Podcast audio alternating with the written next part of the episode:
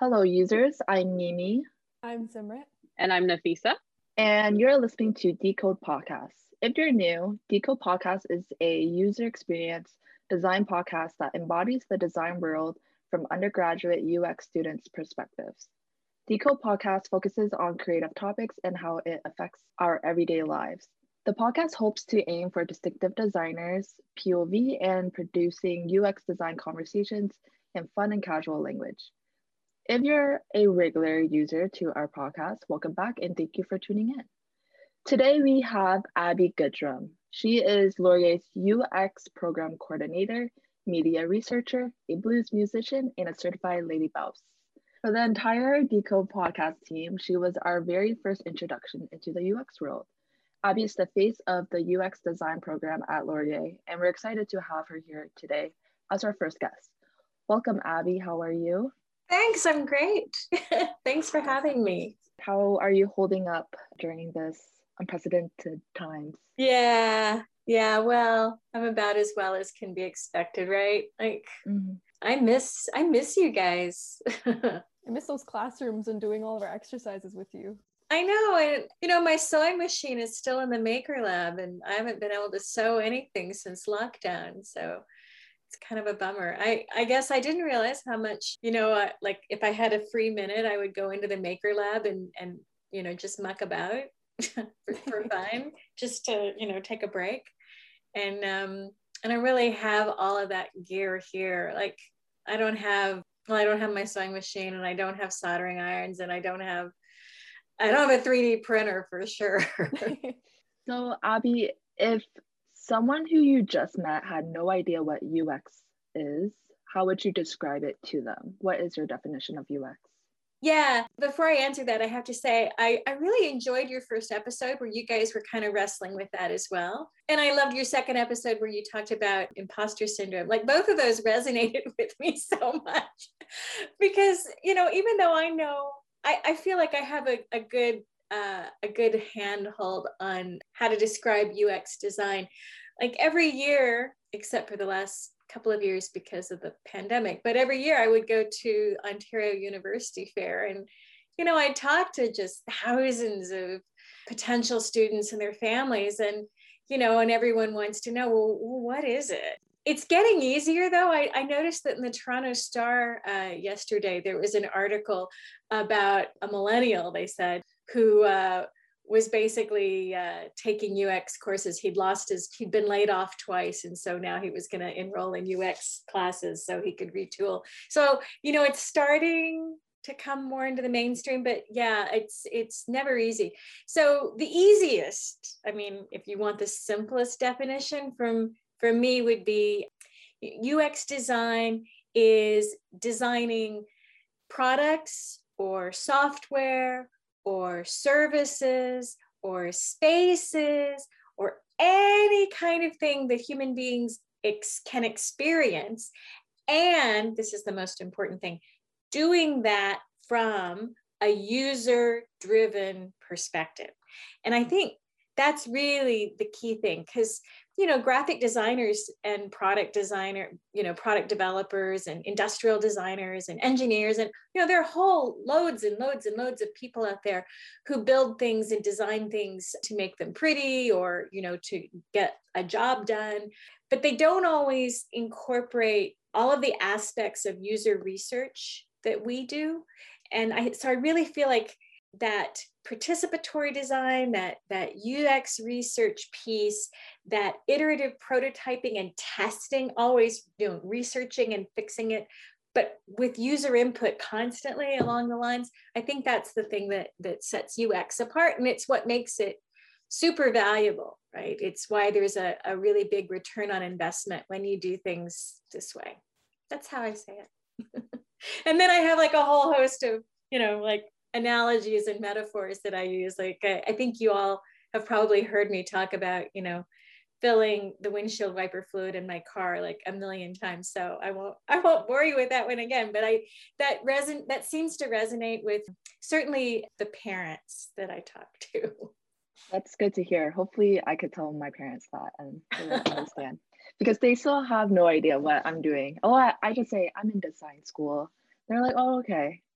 Yeah, but like, you know, when you say, oh, I'm going to school to learn to be a designer, people, I think they automatically assume that that means graphic design, which, I mean, fair enough. You guys learn a lot of graphic design. You have 3 semesters of graphic design. So it's not like we don't think that's important. Yeah, shout out to Bill.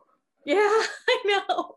I actually quite remember introducing my parents to UX design because it was something I wanted to switch over to from my first year to my second year. And I'm not sure if you remember our little meeting when I was asking you all about, you know, what it's about. You gave me some pretty cool insight about it. And right then I was just, you know, hooked onto the whole idea of user experience.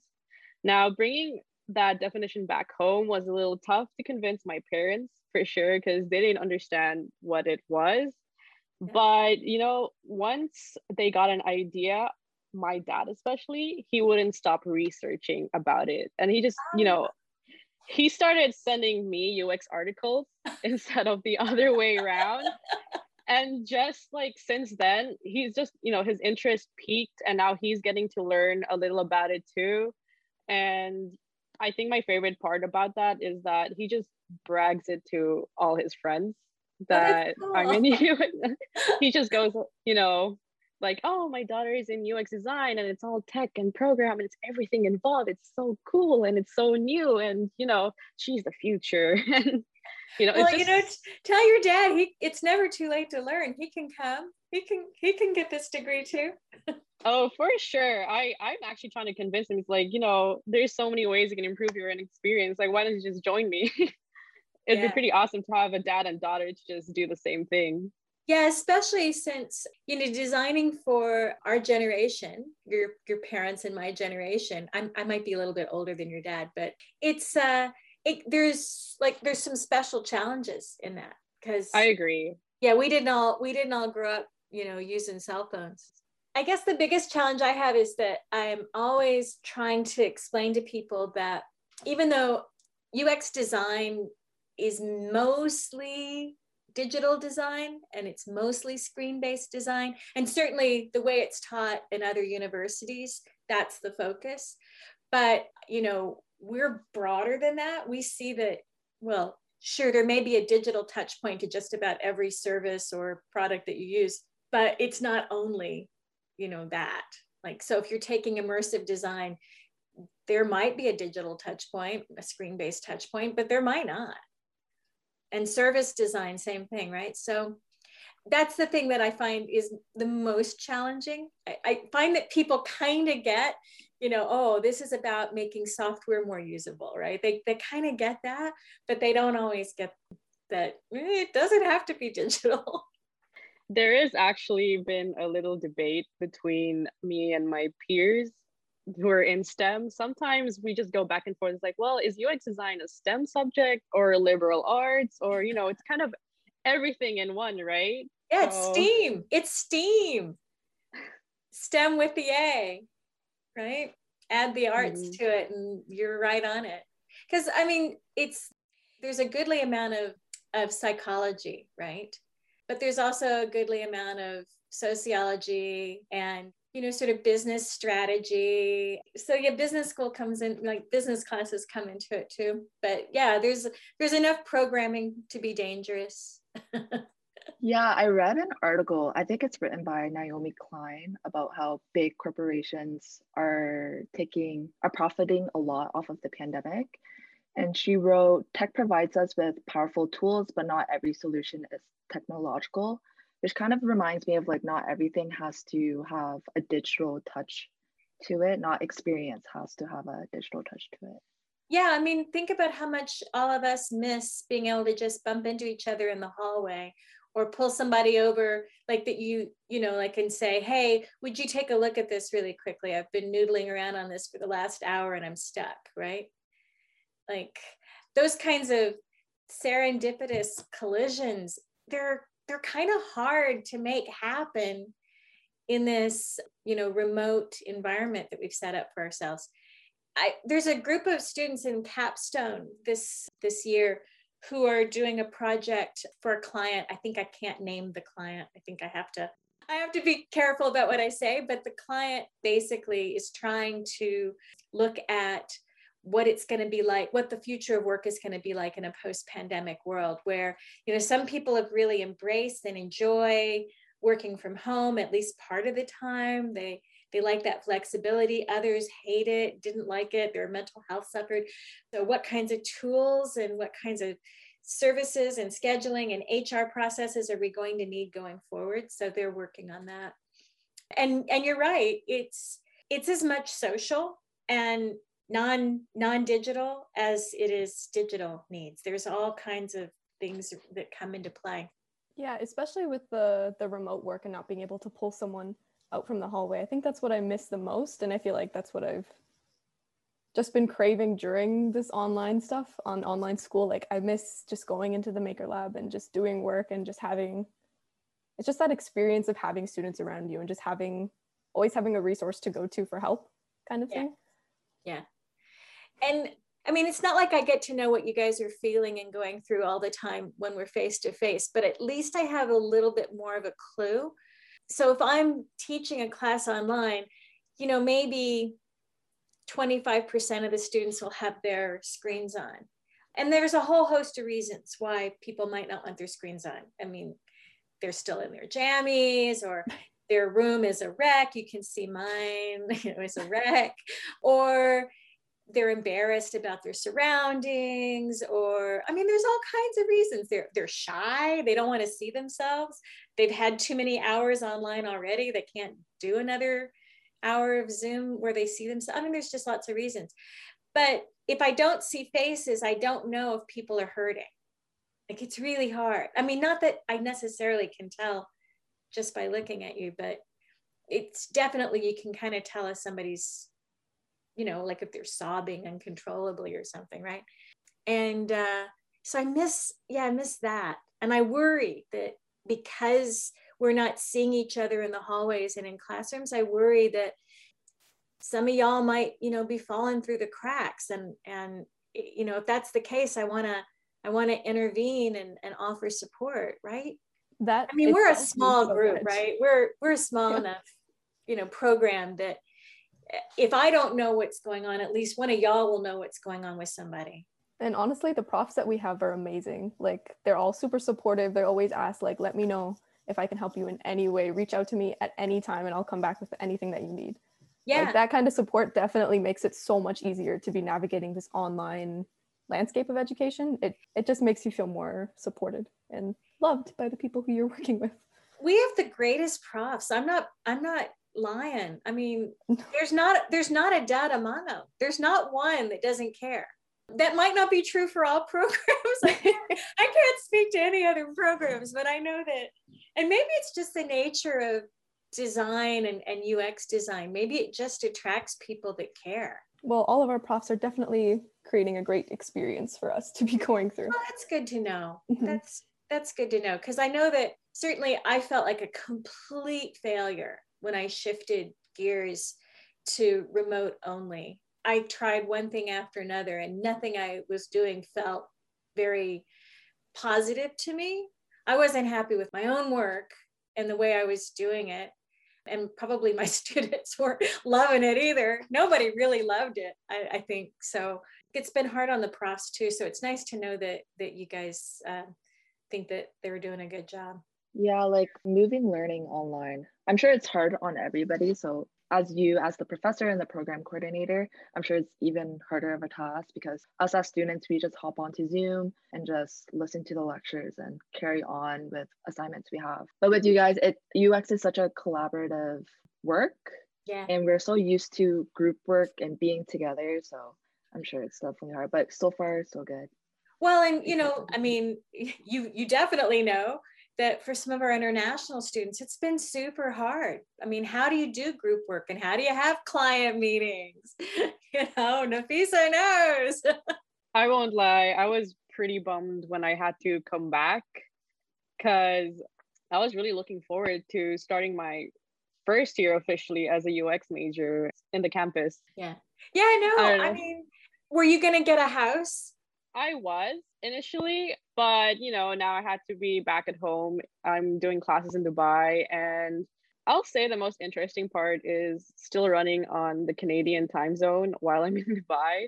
So it's a little tough, but I would say when I compare it to the Canadian time, I feel pretty productive because every day I would wake up possibly at 6, 7 a.m. Canadian time, which would be about 3 to 4 p.m. in my local time.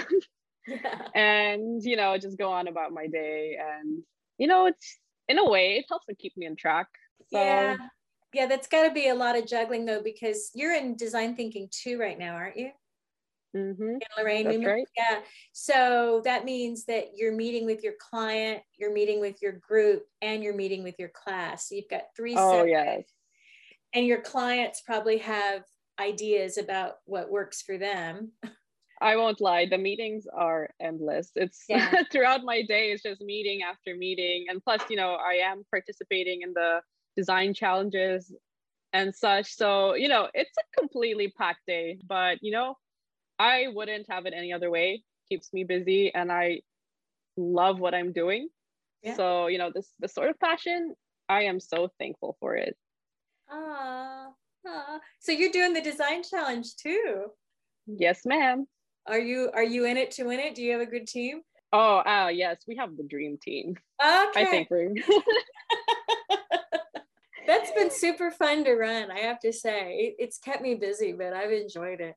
Mm-hmm. I enjoy it as well. It did pose a question I do want to ask you. How do you like navigate in UX design as a female designer?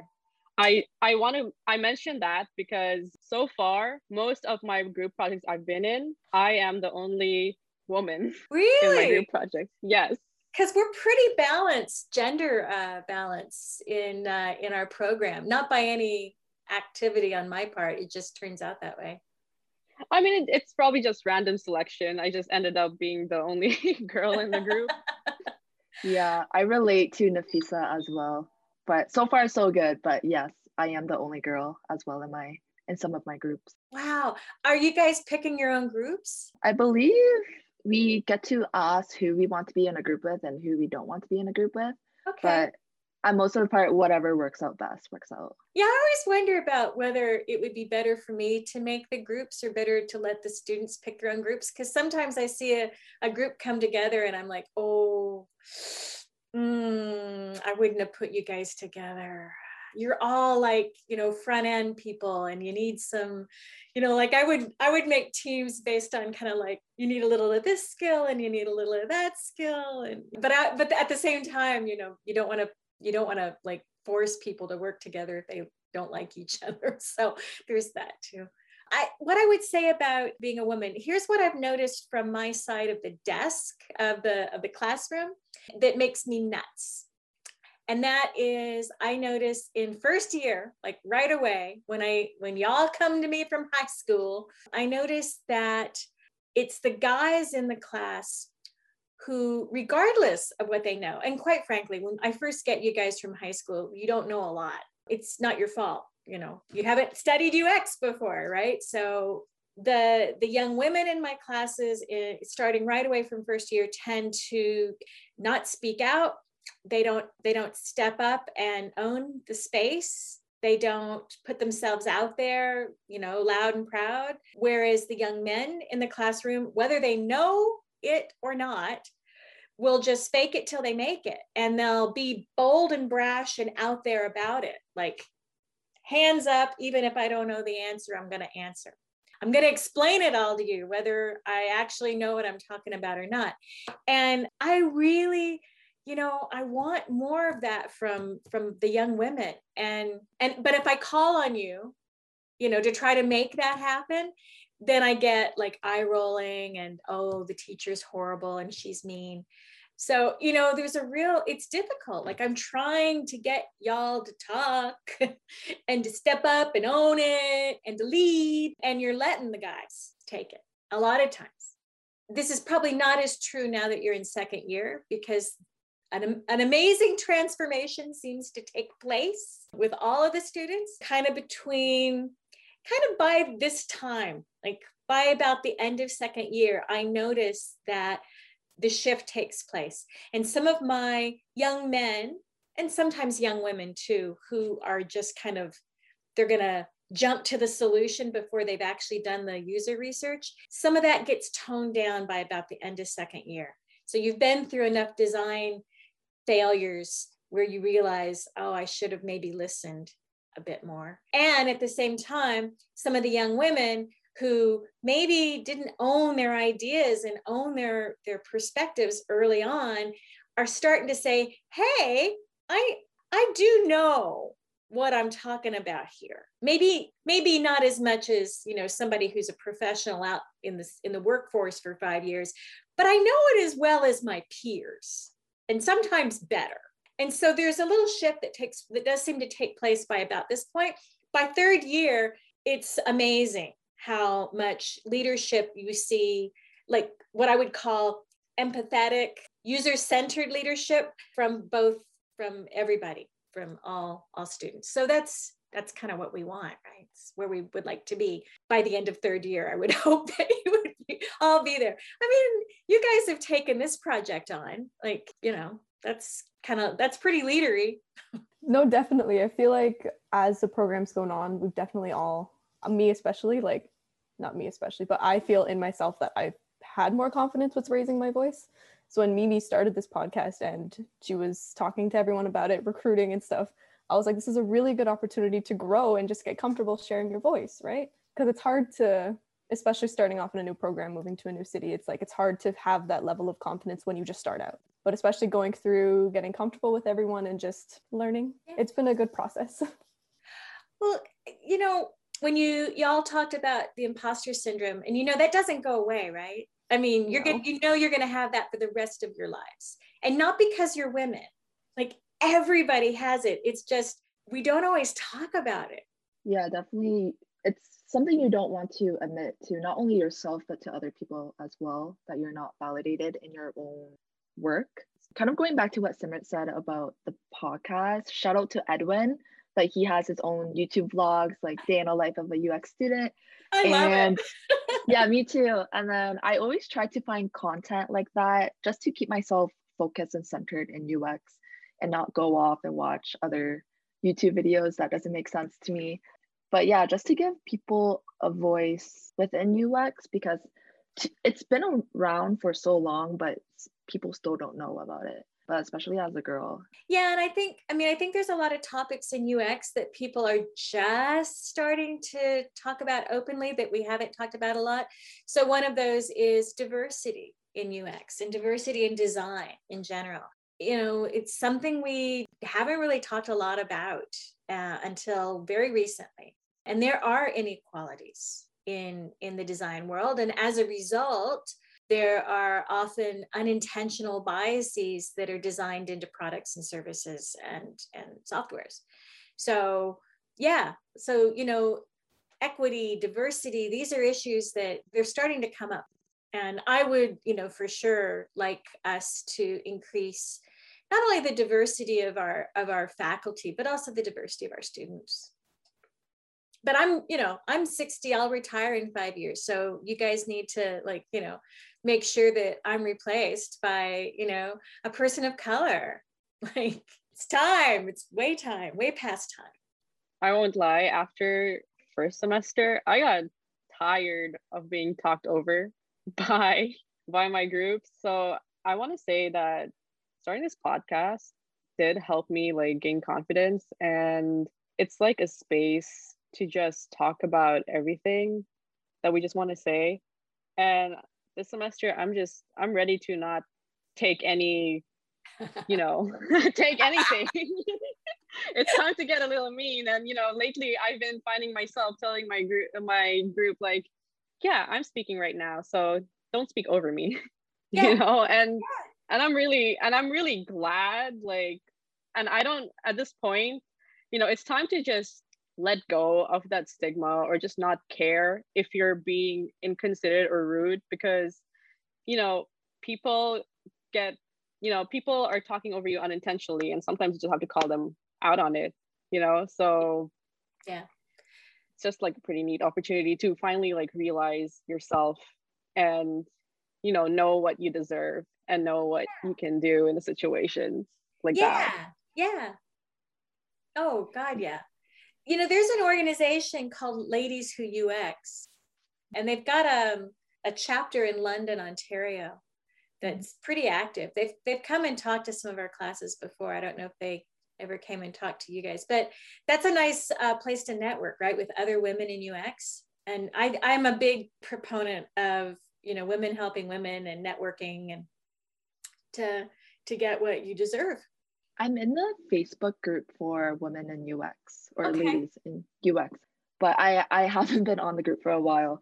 But just watching them like just post resources and generally posting events just made me realize like how much I really do want to be a part of UX and its whole industry.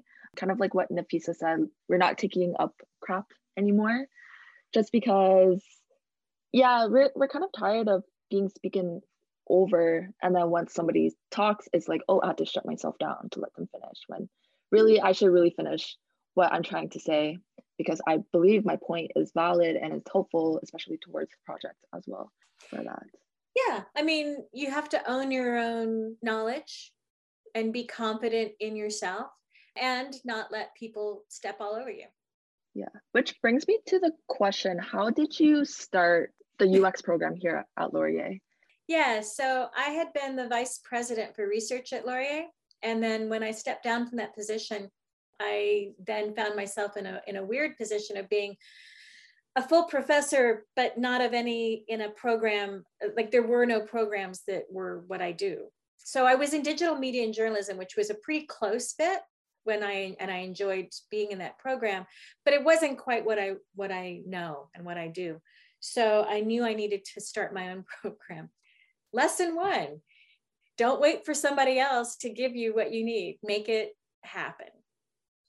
Build, if the ladder's not there, build the scaffolding as you're climbing up the wall.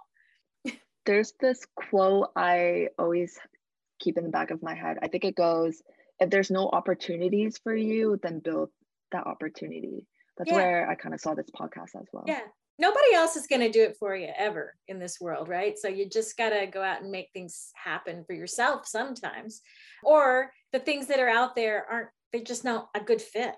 Right. So you have to make a good fit, or you have to suck it up and say, okay, I'm going to do something else with my passion. I won't look for it in my job. I'll make something else happen.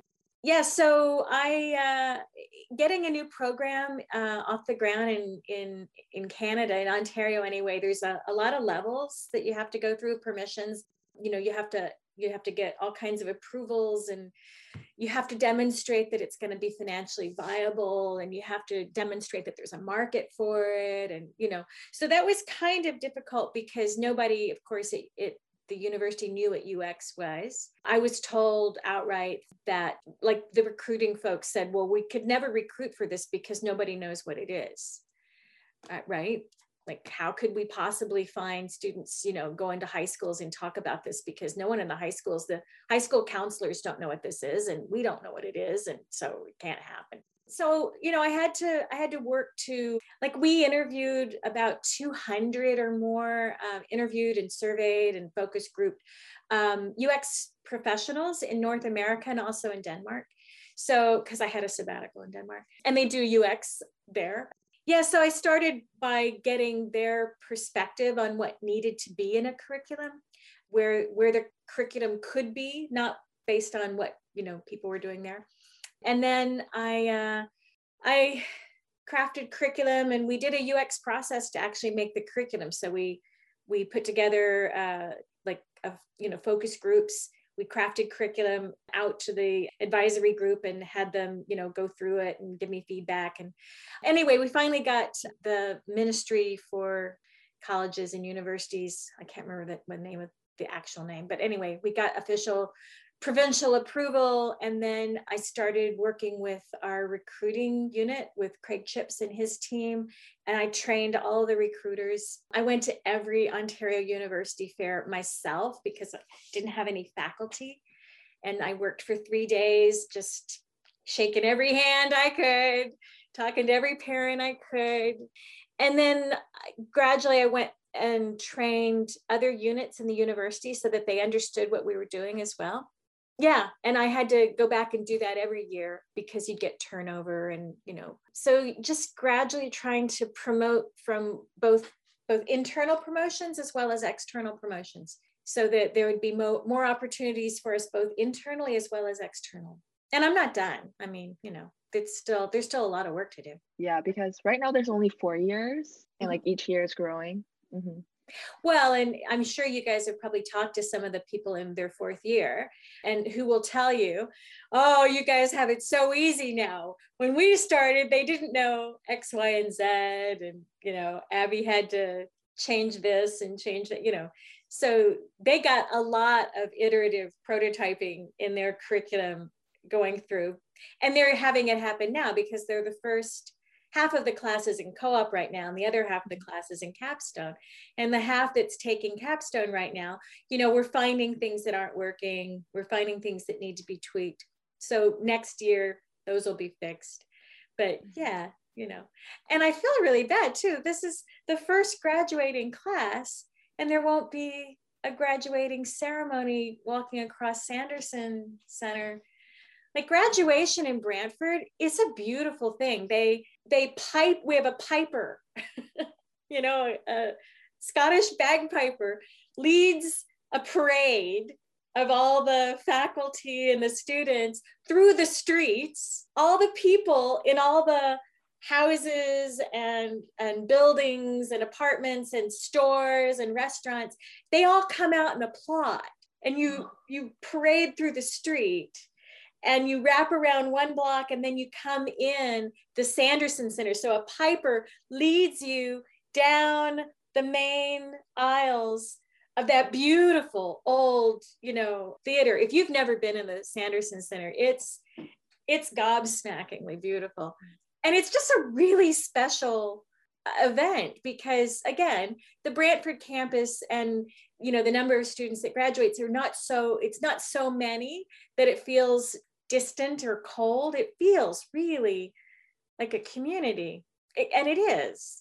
I mean, but just having like people come out of the shops and the restaurants and the apartments, it's great. Yeah, that sounds absolutely magical. I didn't know that's how graduation was describing. I'm like, oh my God, it's amazing. Yeah, and everybody's robed, you know, they're carrying the big mace. That's even like you're graduating from Hogwarts, like all the magic everywhere, got the outfits and everything. I know, you should see my robes, are pretty cool. I've got the funny hat that has like the tassel. It's fabulous. Absolutely. One year I volunteered to be the mace bearer, and I did not know how heavy that thing is. And we parade around like one of the long blocks. So I was definitely, you know, having some trouble at the end there. And you have to wear these funny white gloves too. And I was terrified I was going to drop the mace. Anyway.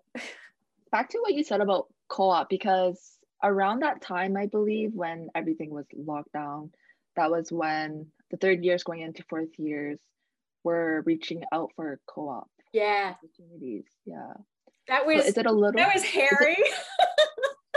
Yeah. Like, I mean, I don't know. I mean, in retrospect, I needn't have worried because companies have never needed UX designers more than they do during the pandemic, like raised everybody's awareness. Oh my God, we have to fix this stuff. And we can all be done remote, yay. But yeah, I didn't know that at the time, right? So I had like two of your peers had like early offers for their co-ops. So they had already like signed their contracts by like February. Like it was already a done deal, like, oh, okay, we're done. We'll start our jobs in May. Ha-ha. And it was with some super large company too. I can't like a, you know, a big one. And then March came and that company withdrew their offers, said, we're not going to do co-op. We, you know, everything's going to be a pandemic. It's all locked down. We can't imagine how it will work. And so then I panicked. I needn't have, because both students immediately, like, one of them, I don't even think had to go back into the official co-op pool. One of the people that he'd interviewed, one of the organizations that he'd interviewed with prior, back in January, they heard through the grapevine that he had his job taken away.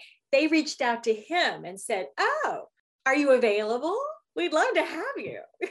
So, and then the other one like put his name back in the pool and was snatched up in just like no time. So like a couple of weeks maybe. So it all worked out great. Everybody who wanted a job got a job. A couple of the students, it did take them up into the second round, into the summer, but they all got hired and they're all, at least they tell me, they're all loving their work. So yeah. So. Especially since we're about to enter third year soon. Yeah, so the students who are going into co-op, the second tranche, they're already hired. Everybody already has their jobs. So, oh, there might be one, wait, there might be one that we're still waiting on the contract to get signed. So, but like they got their jobs early and easily and done.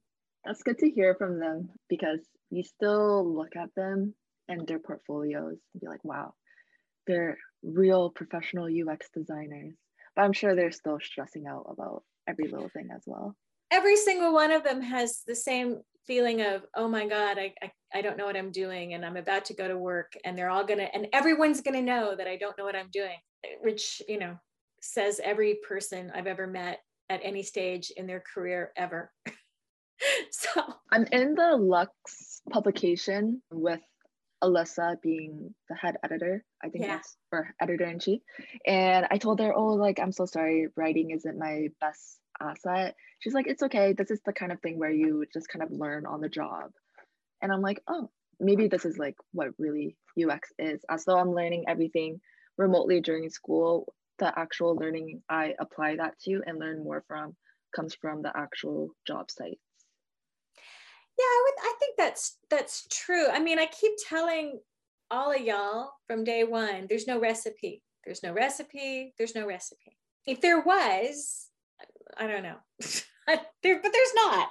So you have to be open to making things happen yourself, and you have to be open to listening to other people to find out what their needs are, what their pain points are.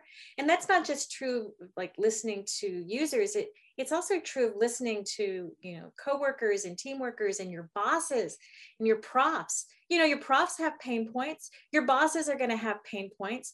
You want to help them, and you want to make your career better.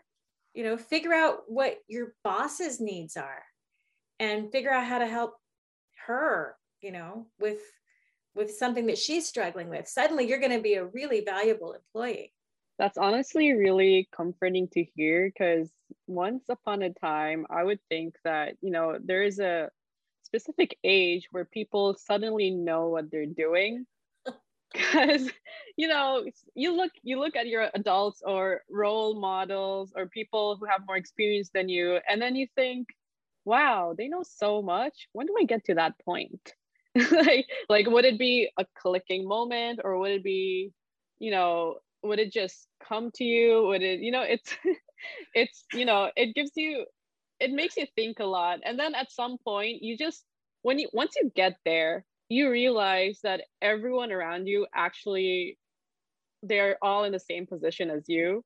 They're learning as they go. And it's just, you know, a complete like ongoing process. Yeah. Yeah.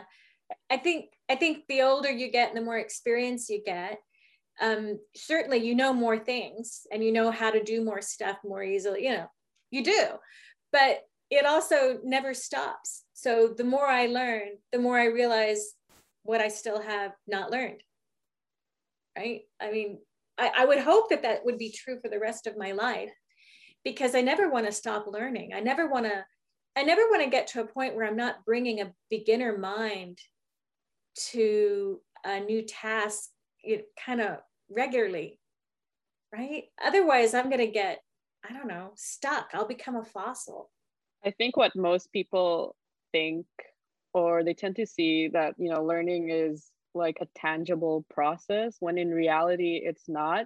It's just really, it's hard to measure for sure. And a lot of people just, you know, they think like, okay, well, I'll get there one day where I know every single little thing and then I won't have any problems. And Yeah. You know, I'll be that expert. But, you know, the truth is, like what you just mentioned, it's just an ongoing process.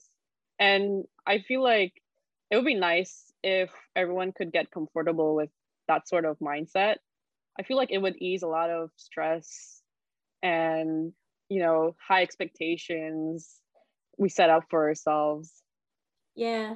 I also, you know, you're going to encounter people in the workforce, in life, who have imposter syndrome and don't want to share it. Like they are motivated by fear. They're afraid that if they show that they don't know something, that then, you know, you're going to find out that they don't know, right? Or they're just terrified of people finding out. And that being motivated by fear is never good. It's just not good. And it'll cause people to do weird things and act in weird ways to protect themselves that are not useful to them and certainly not useful to you. So we do have one more question for you. Oh. What advice would you have to give anyone who's interested in the field of UX? If you've already got a university degree in something, right? And you're trying to transition and you think that UX would be a good thing to do, I would strongly encourage you to, you know, look at going for like a 2-year program somewhere, a diploma or continuing education certification, but through a reputable college or university, right? Rather than, you know, people take these like weekend boot camps and then they think, you know, like they've had one design thinking course and they think suddenly they're a UX designer. And it's laughable, right? Like you guys know there's enough to learn to fill 4 years and you might still feel like I'm not done learning. So I think it's sad when people, you know, think that all they have to do is take a 1 semester long online course from some entity, which shall, you know, there's lots of them out there, and that's suddenly going to make them a UX designer. The other thing I would say, caution, is UX design is rapidly evolving. It's rapidly changing. So if you're in high school and you're trying to decide what degree to go for, and if you think UX is your thing, you should go and seek out a program that really does UX, not a program that does something else and has maybe a design thinking course or two, or systems thinking, you know. Like if you want to do UX, I think the days when you could get a UX job and excel in a UX job without UX training, like 10 years ago, even 5 years ago, that was true because there weren't programs like ours. But there are increasingly more programs at universities and good college programs too that are like ours. So full 4-year focus all the time on interaction design or UX design, something like that.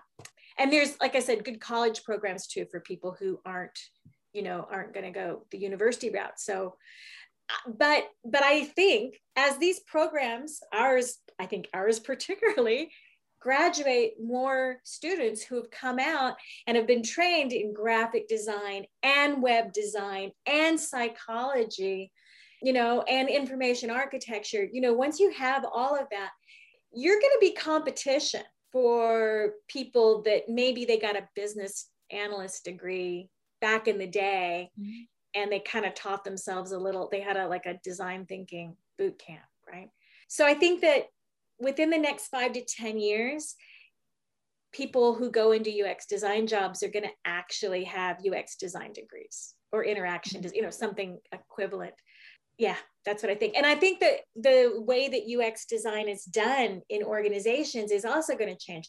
The way that it's done now, where you have some people who do UX research and some people who do UX design and some people who do UI, you know, and they're all on different units and they work together. Maybe they have a stand-up meeting once or twice a week, you know, and they have this agile handoff. And all of that is an artifact of a world where you had to put together a design team from people who came from psych and people who came from computer science and people who came from business and people who might have come from library and information science. So you had people with different training. So you had to make these interdisciplinary work teams sort of, you know, berry picking from all over. And that, so that's the structure that we see now in terms of hiring and in terms of how UX is situated within a company structure, and also how UX is practiced on a daily basis within, you know, different kinds of industries. I think all of that is going to change, and you guys are the ones that are going to change it. And I think, Abby, you are quite the pioneer for us, because I believe Laurier is the first undergrad program with UX, if that's true. It was the first undergrad UX degree. Okay. I will say, though, that there was a four-year, and still is, a really good four-year undergraduate degree, not a diploma, four-year degree at Sheridan in interaction design. That is as good as they come, really. I mean, it's exceptional. It is very much focused on screen-based, like it's digital. So, but they're evolving. They're smart and they're like us, they are evolving. So you're going to see programs like that popping up more and more. Humber has a UX design undergraduate. I don't know if it's a diploma or a four-year degree. It could be 4 years. But we're starting to see more of these come about. University of Toronto had a master's degree in information science that you could do a stream. Like they started, it was a class or two and kind of UX. Now you can do your master's in UX there. They also have a 24-month continuing education program. So for somebody who already has a degree in something and wants to retool. And I think I've looked at that program, at least I've looked at the write-up of that curriculum. And I think it's very, very similar to what we do in our minor. So again, I'm saying, I think these are good programs and I think we're going to see more of them. But yeah, you guys are kind of on the vanguard. You're the first to really come through a program that says graphic design and web programming and psychology, you know, research methods and business strategy and immersive and 3D, you know, that really envisions the full range of how UX can play out. That's special. And really, you don't have any competition in terms of that kind of breadth anywhere yet. And like UX design, everything can always improve, like the curriculum, the program. It needs to, which, I mean, I gotta tell you, you've never seen an industry that gets stuck in their silos more than universities, right? Higher education, it's tough to be nimble in higher education and to make these kinds of constant iterative tweaks that we know we need to make in order to stay fresh.